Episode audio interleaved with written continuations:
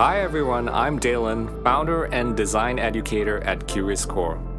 Welcome to our Working in UX Design podcast series, where we interview a UX design leader in the industry on their experience in this emerging field. We've had UX professionals from Grab, AirAsia, Google, and more join us previously, and we're bringing you more exciting interviews this year. Stay tuned for this week's interview with our special guest, who is working in UX design.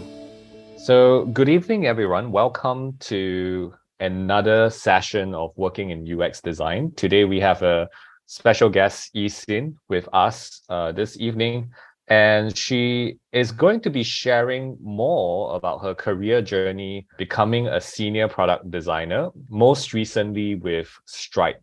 So she has been uh, in the UX and UI field for over 13 years, solving user problems, both on the government side as well as on the commercial side. So she's a very, very experienced uh, person and we'll be hearing more from her. Additionally, she also has experience in software engineering and front end development. That has also helped her become a better designer and a more competent, uh, I would say, UX engineer. So some of her projects you might have experienced uh, includes her working for GovTech and open government products in Singapore, such as Parking.sg, Redeem SG, and uh, the CDC voucher schemes. If you've been using the CDC to redeem vouchers, uh, that's also part of her work.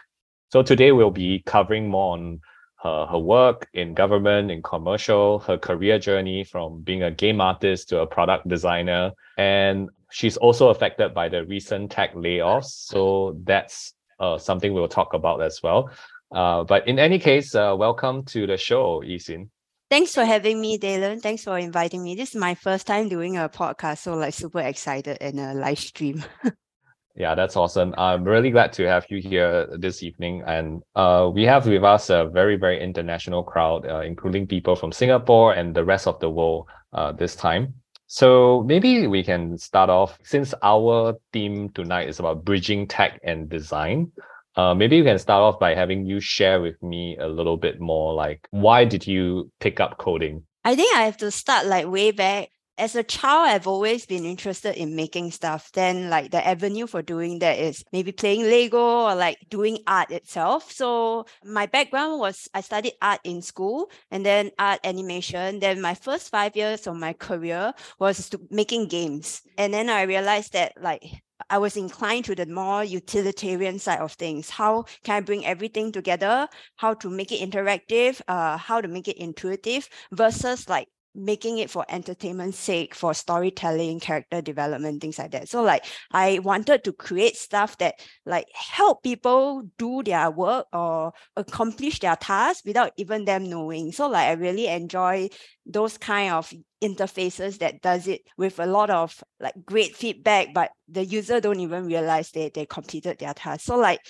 in order to do that, a lot of times when when I design, or like you have research and mockups will always just remain in, in your design file if they don't get implemented by the engineers. And it's a really a challenge to like, oh, I don't uh, if they say the engineer say no it can't be done or like it's done this way because then they will start rambling all the technical stuff that i i don't understand. Then it's hard to arrive at the point where okay can we find a good outcome where we can still achieve what the user needs and yet it's implementable it's feasible? So like because of this challenge trying to translate this vision into a, a build that people can use and enjoy using then like i started dabbling in code and then like from design to code itself, it's a, it's very challenging because like, oh, and then uh, people will tell you, oh, you start HTML, CSS, but those are not real code, and, and you get confused by JavaScript, and you bounce here and you bounce there. Like it's really hard to follow. So the turning point, I think, was I decided to go for a three month bootcamp with General Assembly, and then that's where like I really appreciate the community, like all around the the learning curve. Everyone is around the same, so you can learn from them, learn with them. You have the same question and then you tackle it together. So that was the turning point. Then after that, that was about three three years plus ago. And then after that, like it became easier to like do doc tutorials on my own to just experiment different type of like React or like front end, all the different libraries much easier after that. The one thing to help translate this vision. And I often see like designers that I look up to, those that can create very detailed or like very uh, with animation or very clear database, they tend to be able to code. So I wanted to be like them. Then that's why I started doing code. Well, thank you for sharing. And uh, what a journey that has been being able to do so many of these things and also pursue your passion on the side. Out of curiosity, do you actually pay for the course yourself or did you get a company to sponsor you to learn code? They have uh, it's part of the subsidy where the government will help subsidize. But I managed to convince GovTech to because I'm an employee, and then they they said government can, is not entitled to this subsidy. I'm still an employee then, and so like I managed to convince GovTech to pay the full sum, but then I I end up like paying back in terms of a year bond? Yeah, I think we we can definitely learn a few things on how how do you convince your stakeholders uh, to sponsor your cause. If you would like to elaborate on that, like how do you persuade them that this is like actually relevant to your job back then at GovTech, where you were you you were only a UX designer? I think the environment itself was also very encouraging to people to like want to do cross-disciplinary stuff to in order to gain empathy. And like, for example, product managers are also encouraged to go learn code. And then all of us are supposed to take like Harvard CS50 to, to, to, to get like amount of understanding of tech so that we are able to collaborate much better. So I think there is already the environment, the motivation, and then it's it's more of like in terms of time, how can I allocate like three months full time and go away, like leaving my project teams behind and do that? So that was more of a challenge. Like really have to quickly do up. I had a couple of interns who helped me up. I hand over the project and then just check in regularly. Other than that, like the three months was super busy trying to learn new stuff. That's really great. And um, I'm glad you learned CS50 from Harvard Business School, which is a free course. I definitely yes. recommend it to everyone. Didn't manage to finish it myself, but super enlightening just going through a few lessons on, on that. Just if you are working with engineers, that is the course to to learn because that really helps you to understand how they think. That's amazing that you did that. How does knowing code help you become a better designer? My first few projects was pretty data heavy. So I was working on my my first project in the government was working with data scientists, and then we were trying to like uh, use EZ-Link data, the tap in and the tap outs to see like where to run mini buses. So like the data part stuff, and then they start talking about uh, bus routing, the algorithms, and then like it's all very exciting. It felt like building SimCity, but then I couldn't really design effectively if I don't understand how it works. The idea was to build a tool for our civil servants to be able to plan these routes or like where to put lifts or where to put your traffic light that, that helps the old people. All these tech terms became like black boxes. What is backend? What is API? What is uh, latency? And then like it's just really hard to be able to design effectively if I didn't know that. So rely a lot on like keep clarifying. And like I said earlier, like there's always this gap and then what I design is not really effective and then don't get translated. So like you a lot of wasted effort in that sense.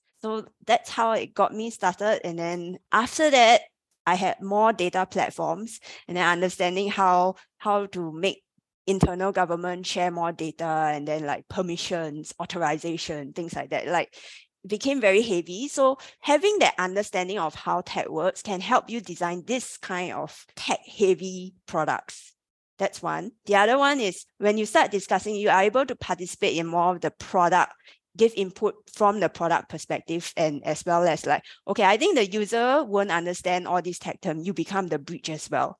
Engineers, they they are super smart. They want their code to work but like when it comes to how exactly do, doing the ui if you can't explain it to them then they also can't do a good job. So like there's a bit of convincing. So if you use their language you gain their empathy use their language it will be a much smoother journey the other thing I can think of is earlier on, if you are doing like research or discovery with your PM and then engineers are not involved and you go to your stakeholders and they ask you, oh, is this doable? Is this feasible? And then if you do not understand how it works, it's very hard to answer that question or like how to come up with ideas in a way that can satisfy to solve that problem and yet the team is able to implement it.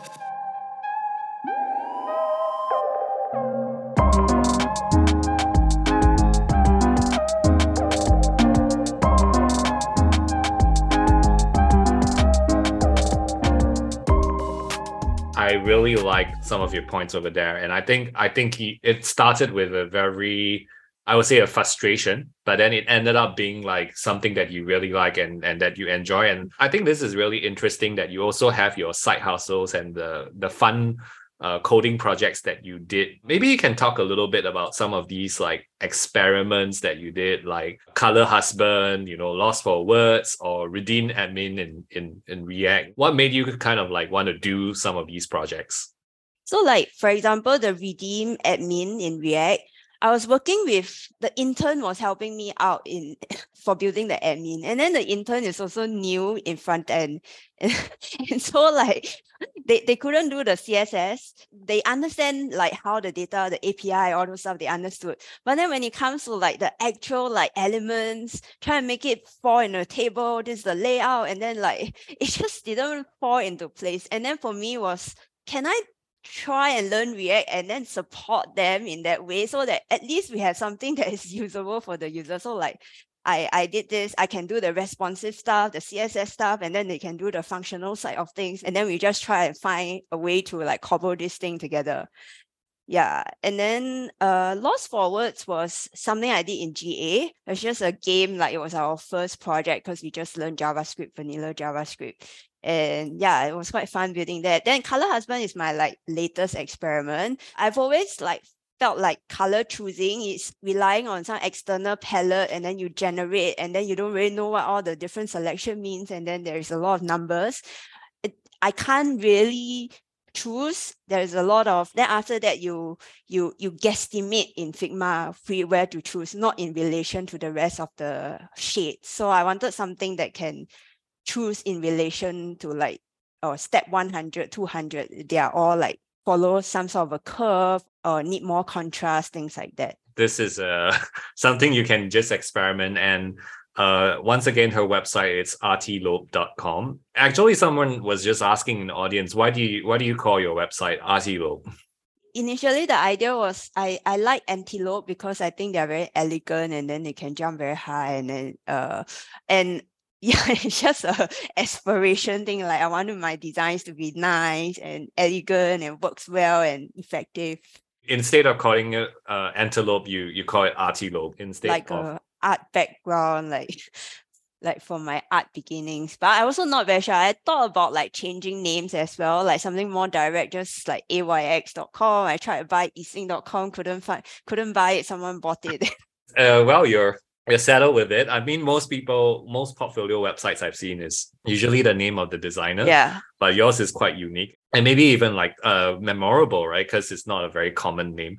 Thanks for sharing the context and also some of your uh, experiments that you have done. When you were applying for a company like Stripe, did these like these skills, did these kind of experiments play a part in helping you secure a job in one of the top Silicon Valley companies in the world? I think the portfolio, being able to have control over my portfolio, how I want it, how I want the interactions to happen, the way I lay out it. Uh, if I click this part of the website comes out, like like if you rely on some external tool, sometimes you don't you can't get it the way you want it if you don't have that understanding of code. So I think it played a part, but like did I use any of those skills within the work itself at Stripe? No. Uh, at Stripe, everyone is very specialized. So like there are people who really specialize in making the Stripe website look very cool and like everything move and there's animation like very specialized. They are in the core platform teams in the us and then my role at stripe was more of like specifically how can i make uh disputes less frustrating make refunds less frustrating. So most of my time it's really spent on like leveraging on the design system that already exists and come up with interfaces and work user flow that makes sense to solve those problems. So it's not so much about like how can I come up with my own React component and then like work, take take the job of engineers. No, like, like I can't do that. They are very strict about like who can commit code as well. So like I didn't get to do that. I was doing more prototyping design at AWS. Uh, I, I spent one year at AWS. They they like the idea of like me being able to come up with uh, code my own stuff, design system and React. But turns out the projects that were allocated to me at that point in time was a lot more early in the like phases in the development phase was a lot of discovery a lot of trying to understand a problem with the stakeholders so i ended up doing more like research more user interviews more storyboarding workshops I didn't even really get to do like prototyping in that sense. They like the idea, they like that I can do this stuff, but like I didn't get to use it at work. You know what they call you in the valley, right? you're you're known as a unicorn, not as a startup unicorn. unicorn. but as like skilled labor kind of like unicorn, right? Someone who can code, someone who can design. That's very very rare. So I think that's that's the idea over there. Um, but talking about Amazon, talking about Stripe, uh, I'm sure you heard about the layoffs in in the general tech sector, and I also understand Stripe also did a did a reduction in headcount, and you mm. were affected by it. Mm. Um, so just wanted to understand, you know, from your perspective, you know how did it felt as a as someone who is personally affected by all this change in the industry at the moment at first it came as a shock but like go go back think about it it's not that shocking because i was supposed to work on like APAC stuff like work with APAC teams on APAC features. But when i joined there was reorg uh deprioritization of APAC i was uh, assigned to uh, us teams. So i could have taken that as a sign but internally like during those like uh, all hands meeting, there was no hints at all. Like we, we were still talking about, oh, this week we signed uh, which companies, which uh, our revenue and things like that. So like there was no hint from that angle. And so like I got the news at 11 p.m. Singapore because they announced it US time early in the morning. I got to know about it because my co-worker, my, my friend, uh, colleague messaged me, you disappeared from Slack. What happened? And and um and then I'm like not sure maybe it's some connection problem tomorrow I'll fix it. No you really disappeared. So like I went to check my email. That's when I saw like oh your role it's being made redundant and this is and they immediately log us out of, of all the systems all the admin all those stuff. I lost all my docs. So like the first thing I worry about is like oh my god my Figma file. Can I still get it?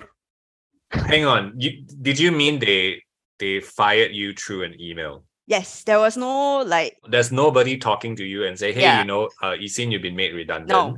How does that feel? Like the fact that you you didn't even receive any notification from another human being. It was a very remote role because I was working work, working with a US team. So like everything was via all these asynchronous methods anyway, like channels. So like it's not surprising that it came via email. And before that, there were a few smaller companies were already doing layoffs. A bit shocked, but not not entirely, more like worried and sad.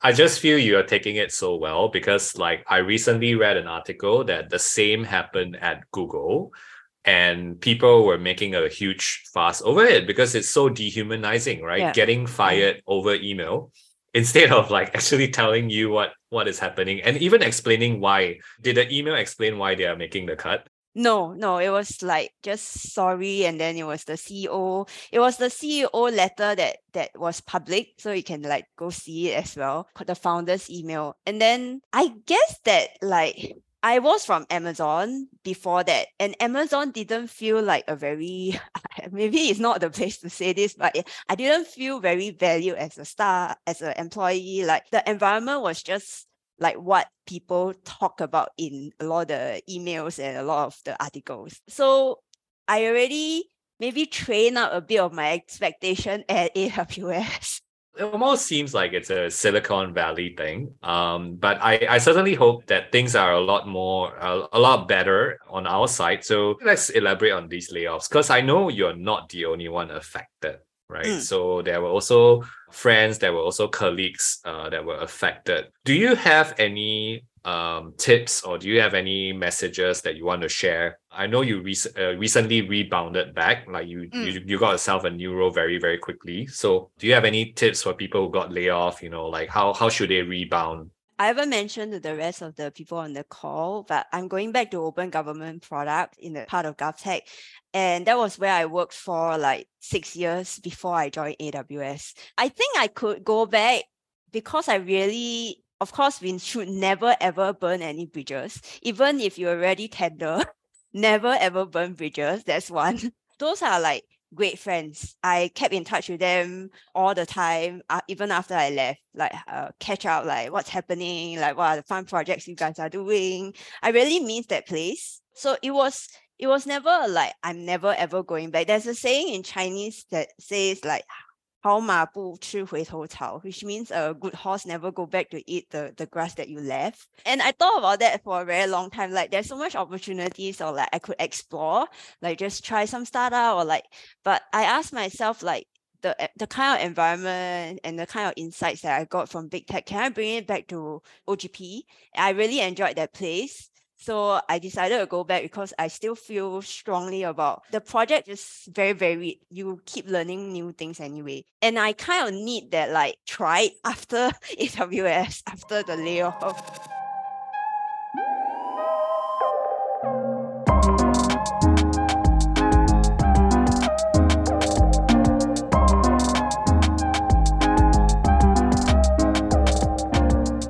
It sounds like you really, really feel like you belong. And also for context, for our foreign friends over here uh, who are listening in, OGP is uh, part of the Prime Minister's office. Am I correct? Yes. Yes. yes. So it actually reports uh, directly to the Prime Minister's office. And SOCOT is also one of the departments that create very game changing type of projects within the government uh, tech sector. So apparently, I hear, I don't know whether this is true, I hear only the best of the best from GovTech gets to join them. It's a really, really difficult place to enter and you you have and it's very, very competitive internally. So knowing that you have rebounded, I'm very happy for you. Uh, but there are also other designers or even like uh, people in the tech sector who are affected by these layoffs. I'm sure you were shocked right? And as you were processing this, I wonder, do, do you have any strategies, any tips uh, for them if they're still kind of like trying to walk out of this phase, right? Mm. Uh, where they're affected by the tech layoffs?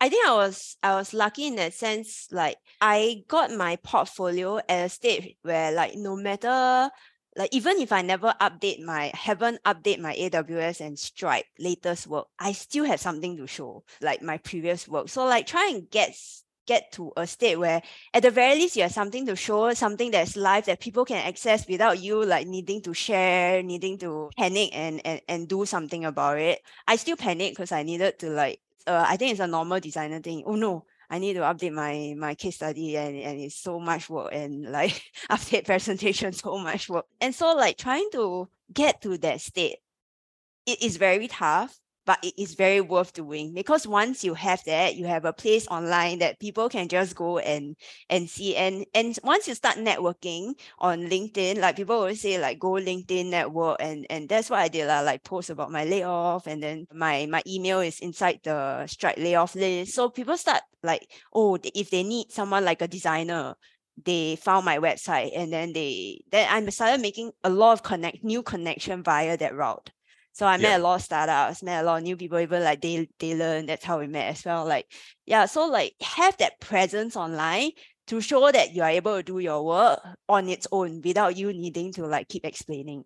I really like that advice, and it is true. I, I reached out to you first on LinkedIn when I saw the Stripe layoff. I was like looking through the list, and I was like, "Oh, product designer. Let me go and connect with Yi Xin and see what's going on." Uh, because we're always looking for instructors. So what you have suggested is a good strategy because I, I think most people would choose to just be more introverted after the day off. They'll be very harsh about it.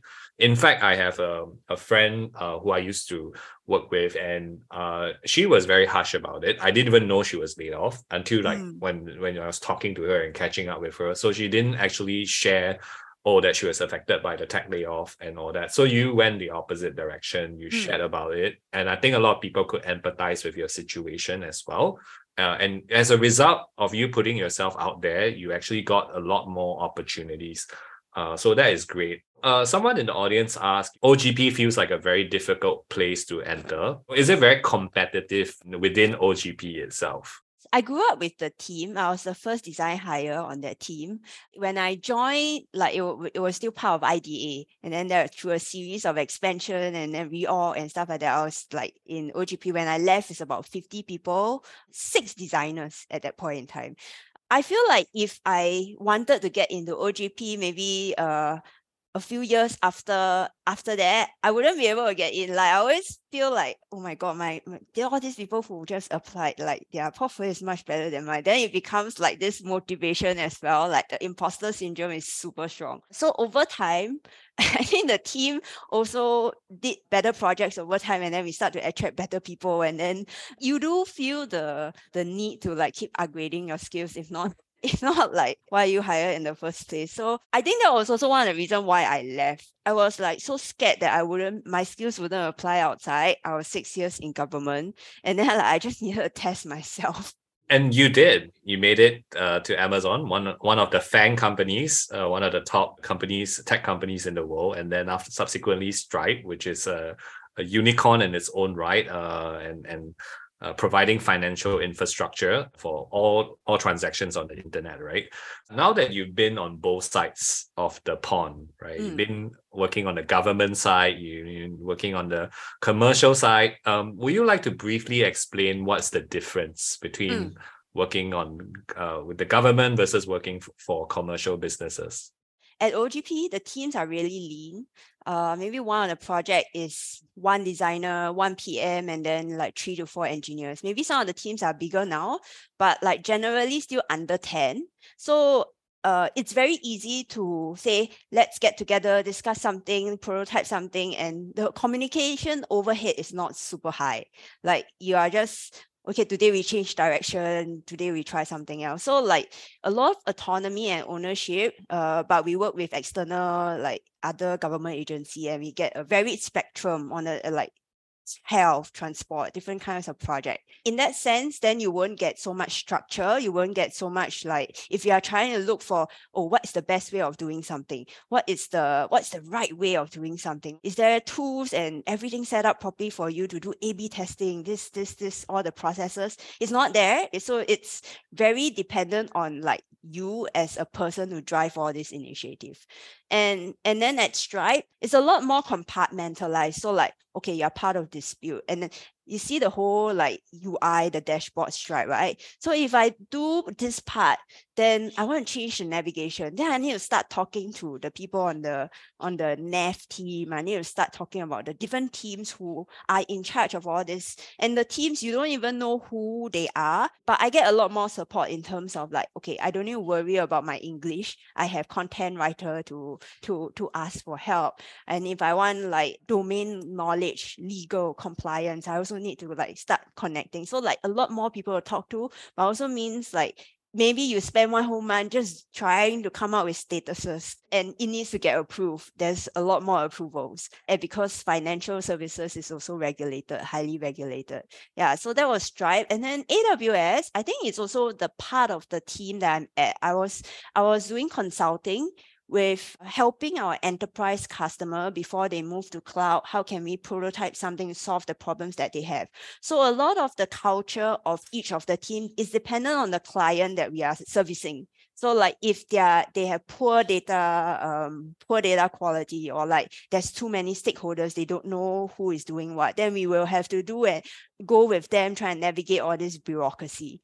In itself aws uh, just leave it to the team to try and solve all these problems. So you feel a lot like freelancer, but with a lot of like security uh, concerns and constraints thank you for sharing like the structure and how you all work and it's very very interesting to know of this. Uh sounds like ogp needs more help. Uh so when you when you're in and if people want to join i think they should definitely reach out to you. It's interesting that you spoke about how they function and also, i think it's also quite dependent on so-called the business unit and where the business is at depending on which organization it is. So aws enterprise is enterprise solutions is more mm. consulting uh, Stripe builds products, right? So you're working on a global product, so mm. it's it's quite different as well one difference I can identify is that definitely from the government side, you're working on a more local user base, yes. local context. Yes. Um, whereas uh, working with AWS or with Stripe, you'll be working on more like a global kind of like user base and, and, and different context itself. Do you see any other differences? Like if a designer wants to design for commercial versus designing for government, are there any other things that he or she should look out for?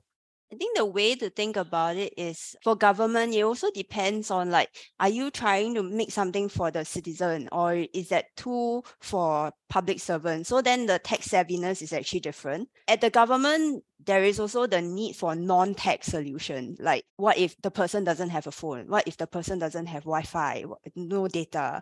Then you need to have fallbacks or for paper, like when, when it comes to vouchers. And then you need to come up with how can I work with the local uh, communities to, to like streamline their non-tech processes. But if it's for tools, then it's a lot more like B2B type of application, like SaaS solution type of uh, way of attacking something.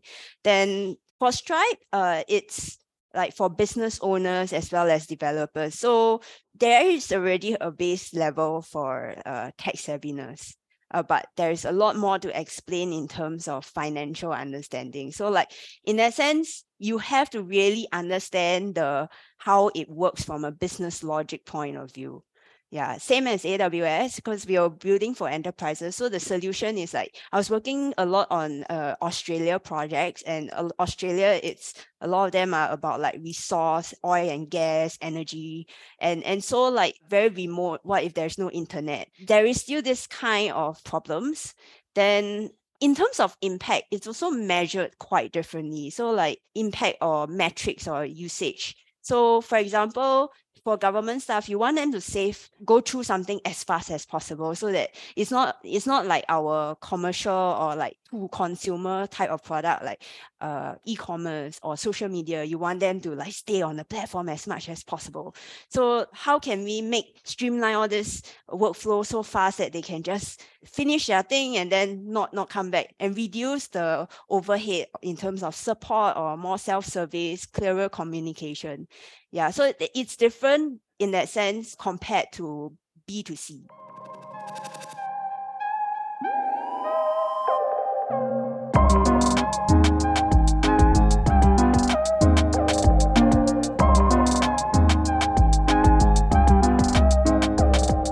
What I learned and hear from what you shared is at the end of the day, you know, as UX designers, we, we represent the voice of the customer. So it's still primarily the customer, the user yes. that we should place our focus on. I'm wondering, I mean, you're working from APAC on a global product like mm. Stripe, mm. uh, or you're working from Singapore for Australia team. Were there any opportunities to, for you to like learn more about your users? Like, for example, did, did they fly you to the US or fly you to Australia just to kind of do immersions and stuff like that?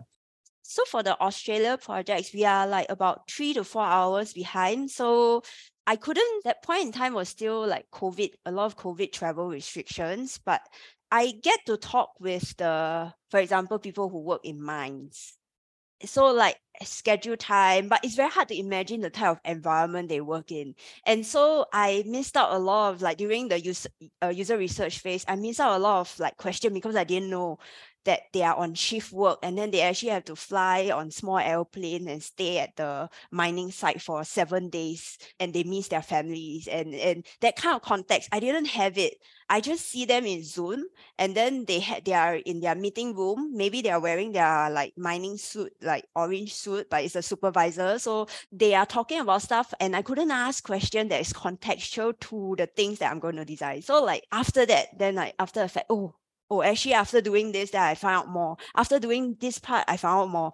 Very hard not being able to be down there to observe versus like here, I just go down to a coffee shop, we test our vouchers or like go and approach elderly and have them try out our vaccination like sign up like it's very different in that sense. And stripe uh we had to like us time zone so schedule calls with the us like business owners to talk about how can we improve this it sounds very like very very different working style but you still have to work with the constraints uh, mm. uh, covid included in, mm. in this as well uh, but you made the best use of the situation and definitely your your methods and your tools were a little bit more limited if especially if you're working with a foreign user base and, and yeah. customers uh, but i'm glad you were able to still do your job and deliver on the design so let's talk a little bit about your career. You mentioned you it's about art right? And you started as a game artist. How did you end up in ux when i was doing games i mean tools during that time this was like eight, nine years ago, maybe. Like tools during that time, I'm still using Photoshop. A lot of it takes longer to develop something. And I was super interested in the UI part of things. And I, I always volunteer myself to build the website. Like I was very interested in interactivity, but like I wasn't so sure about my skills to draw a cute character, to draw an environment, to tell a story. Like I wasn't very interested in those parts. I was more interested in the UI, the feedback, the the interactivity of things.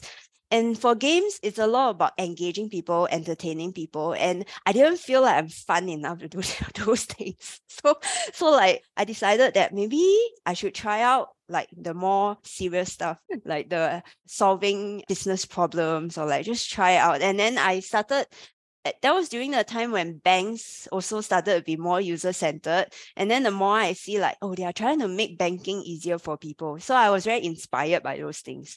And I thought, like, oh, government was super hard to understand. I must solve it. and the, the like government websites were very clunky during that time I, I think they they were also hiring their first designer so they don't really know what they want and and I kind of like could do graphics and so and so like we found a match it's interesting you mentioned that because I I studied game design as well back in Polytechnic and you are right to also share that it's a very different thing to optimize for, right? You're optimizing for people to stay in the game, to get addicted to it, to be engaged. Uh, whereas like some of the products you design, for example, the vouchers for the citizens of Singapore, uh, that the government has given away. You just want people to redeem the vouchers as quickly as possible. And mm. it's not about making it fun. It's not about making it cute or anything like that. Uh so yeah it's it's it's nice that you brought up that distinction. And and i think career is also a process where you discover what you like along mm. the way right you won't get it right the first time around rarely anyone ever does Mm. And it's like this journey where you just kind of like pivot and transform yourself. Super glad to hear that you were given the opportunity to kind of do that pivot on GovTech. I believe that was a you were quite early in joining GovTech yep. at that point in time, right? So there wasn't even like the GDS team yeah. yet. Yeah, every every team was like very tiny and trying to like oh God, still trying to figure out how to do a, a, a government project not in three years. The thing about working with big enterprises or the uh, or a thing about working with government sometimes it's it's it's a it's that long timeline to see your yes. product out there. I think we have another question from the audience. Uh, after you finished your coding course how did you continue to polish your coding skill as a product designer just now I mentioned I was working with intern and then like there was uh, uh, no one doing the UI, uh, the front end side of things. So I just try it out. Then always volunteering myself for stat- static side, like those that don't need too much data. So you get used to like oh, setting up a project for for CSS, for uh, at the very least I can do HTML and and all those things. Like just keep practicing. Then I tell the engineer, you just pick whatever is useful to you. Like I don't mind you delete the code, it's okay. And and for me, I also start to get used to the idea of like maybe I can design in, in code. Because if things I design just stays in Figma, of course, Figma and all this design software super useful, come up with different variation, very helpful. But like after some time, if people don't refer to it, it also become this like stale. And if they don't implement, it just stays there. So very wasted. So like, how can I help bridge all those gaps? So a little bit of tiny opportunities to try things out and I think at OGP we also have this thing called hackathon. So like during hackathon, you can like work on your own project or like switch roles, try something out. So like also take the opportunity to do more code. After AWS, when I was very involved in all the research, and I I I was uh, dying to work on design and building. So when after the the the Australia time zone stuff, I'll practice my design and code stuff. Like not easy, but I think have to force have to find pockets of time to do those things. A lot to learn, like even for design, like so much to learn. How do you run a workshop? How do you do research? How to like the the amount of things you need to learn is just crazy. I mean, that makes you like kind of like a Swiss Army knife, right? Uh, mm-hmm. designer. Mm-hmm. You can code, you can design, you can run workshops, uh, you can go and convince stakeholders. Uh, makes you more versatile, makes you more hireable as well. And talking about hireable, someone is very interested to join GovTech, uh, but only has a diploma. So even though they mentioned that they both hire for university degrees and Mm. diploma, is it true that they're only looking for university graduates? or have you Um, seen diploma graduates in GovTech as well? I think so. So we have even hired like high school students for internship. It's a lot about the portfolio actually. Like you can demonstrate your skill to work on something. Like it's really about the skills and the portfolio. I don't know, like GovTech is very big as well. So it really depends on which which like a lot of the teams also manage their own hiring process. So you have to see which teams, but try and enter with a good demonstration of your skills through portfolio. Like even if you're a programmer or like you have coding projects, use that as a way to enter like product manager? How have you worked on stuff how have you done your school project? How have you taken initiative? Like demonstrate through doing through showcasing your work. I don't think the paper part of things they, they will check to make sure that you're not lying background checks um but i think i do see like people from polys getting entering govtech so i'm not sure I think it may be just timing sometimes, and Uh. it may also just be the person who look at your CV. Sometimes it's not the Mm. actual hiring manager; it might be Mm, mm. HR who decided, "Hey, actually, we got a lot of degree graduates. Huh? Hey, I, I, let's filter out all the poly grads." It might be just because of that. yeah. So I, I think usually as hiring managers, we we do look at the portfolio more than the specific qualification, which is a follow on to another question. You know, like in this day and age, uh, is it necessary to have a master's in computer science or master's in human computer interaction just to be better?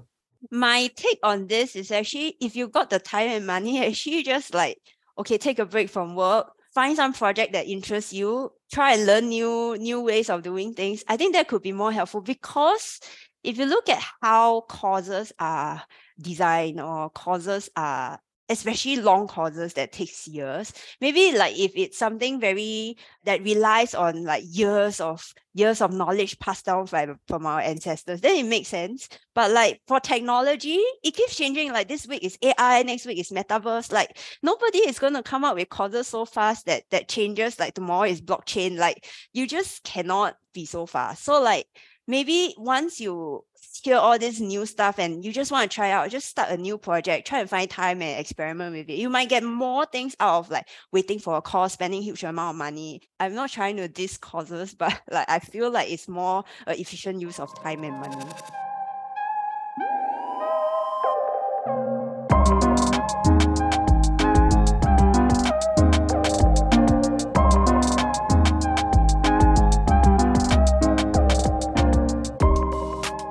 I think definitely Yi Xin, right, what really appeared to me is that you're a builder at heart, right? If you don't build things, you can't sit still. That has uh, definitely come out very strongly in this uh, Yeah. particular interview. So a lot of companies are hiring backend teams in India or China. Do you think all designers should learn how to code just to be competitive?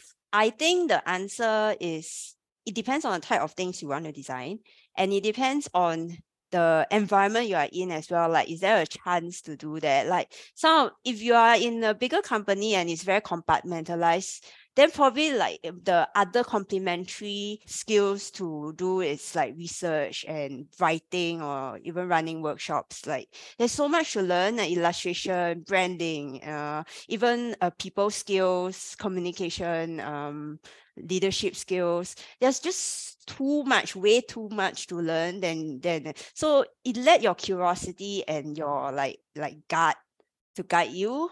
Then that's more sustainable because like if if you jump around here and there, it's also really hard to go in deeper. That's my sense, but I, I I do understand that decision fatigue and that overwhelming like imposter syndrome. I, I don't know how to run workshop. What's the difference between this this design, this tool and that tool and this framework and that framework? There's just too much to learn.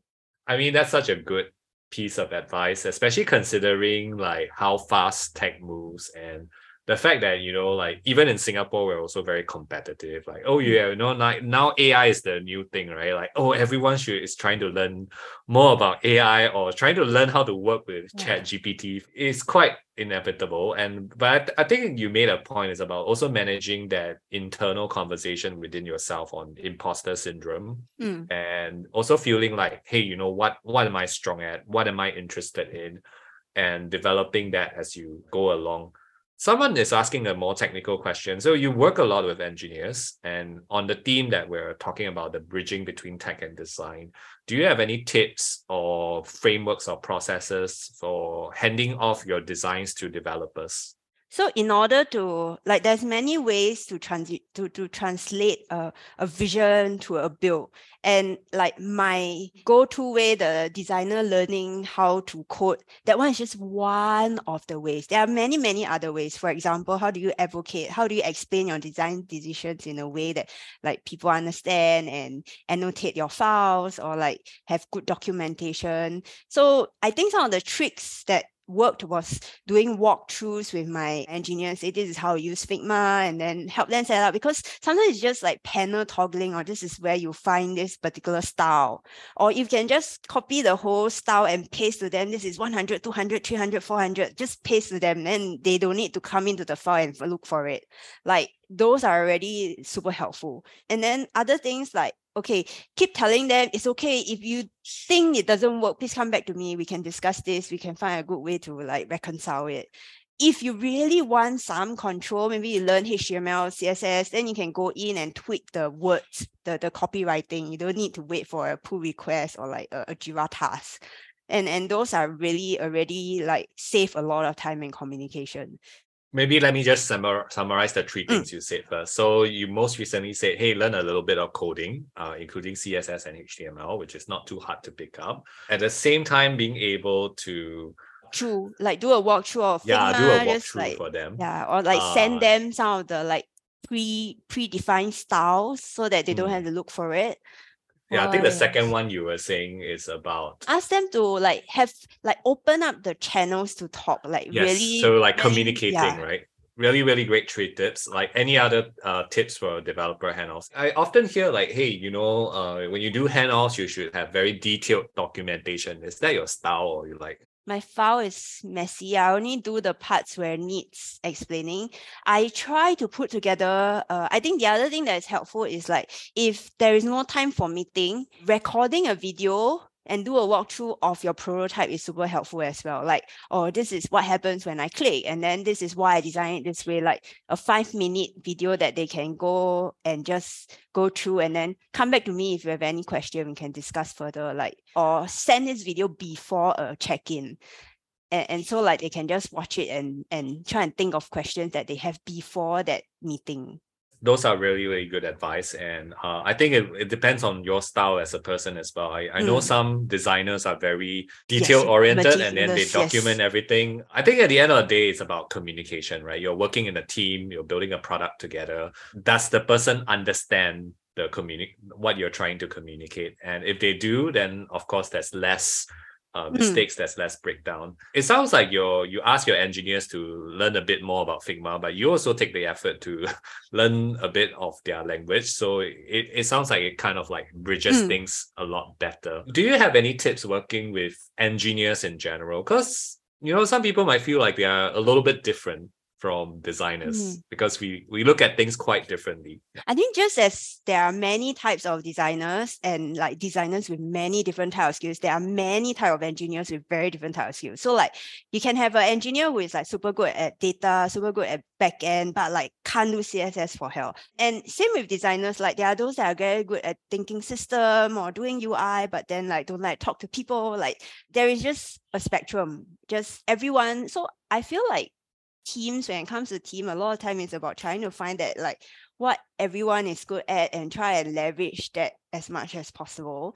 I also have uh, instances where I work with engineers that initially I really cannot understand and, and like they say cannot. No matter what designs I put like cannot like why cannot? That like fucks out the motivation to learn code as well but it's also trying to understand why cannot. I keep asking questions like try and break that ice try and work with hey, can you help me sell environment? I try to change something like ask them for help to help you change some of the things then they, they see you breaking their stuff they are also super frustrated so like they will come back.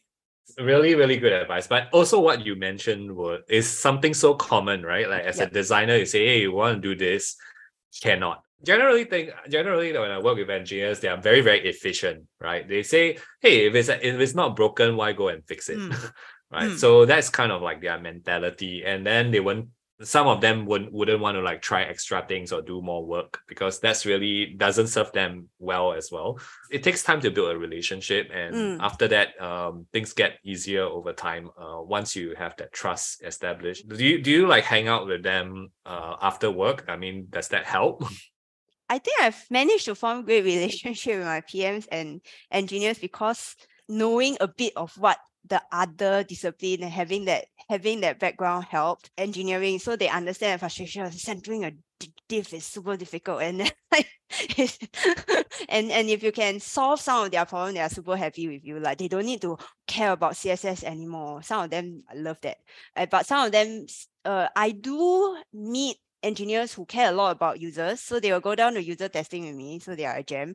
You'll find all sorts of people, like different type of people. Then you just have to find ways to like, as a human being, how can you communicate better with these different types of people? It's got nothing to do with their like role or whatever. It's just more like communication style. Soft skills are just as important as hard skills. Uh, don't just go and start learning about AI, but also uh, work on your soft skills because your soft skills are the ones that are going to carry you forward, uh, especially as you go, get into leadership positions as well.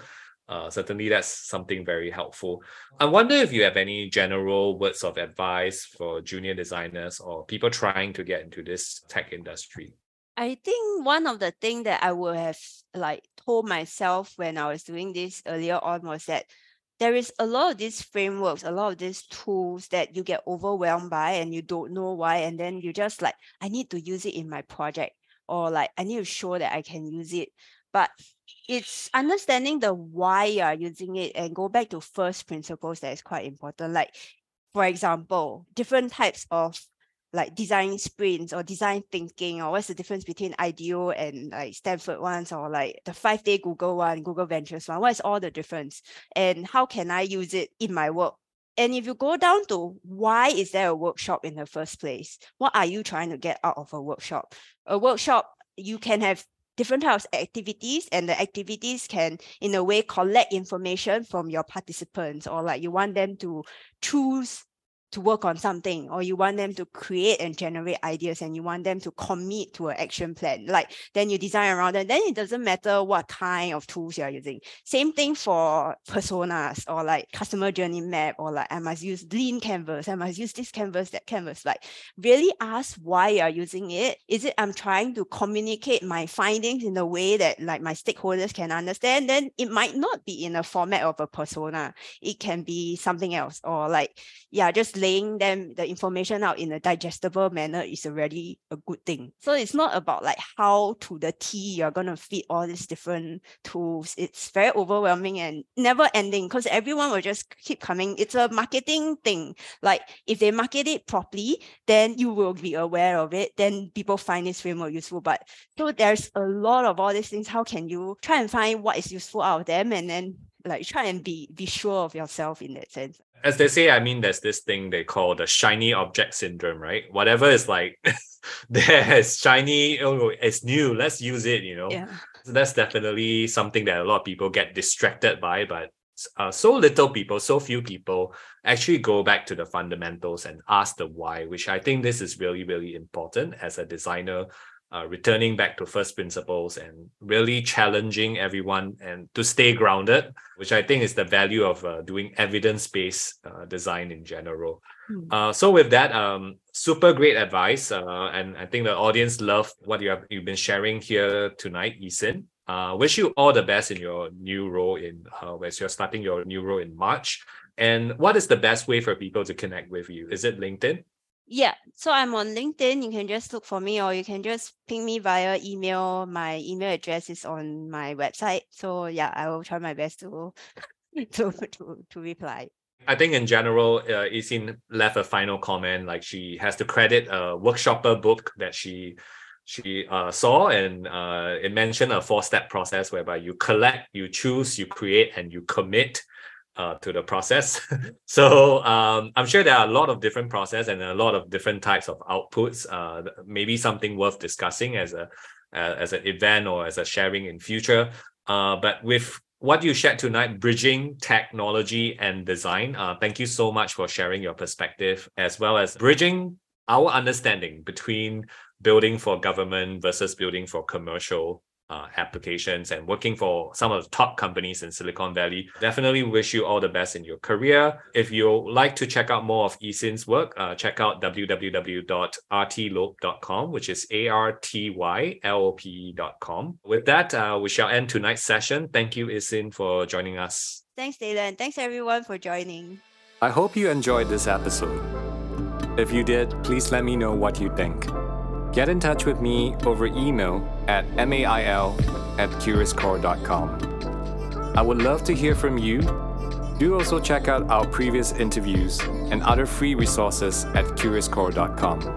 And until next time, I'll see you on the next episode. Take care and keep leaning into change.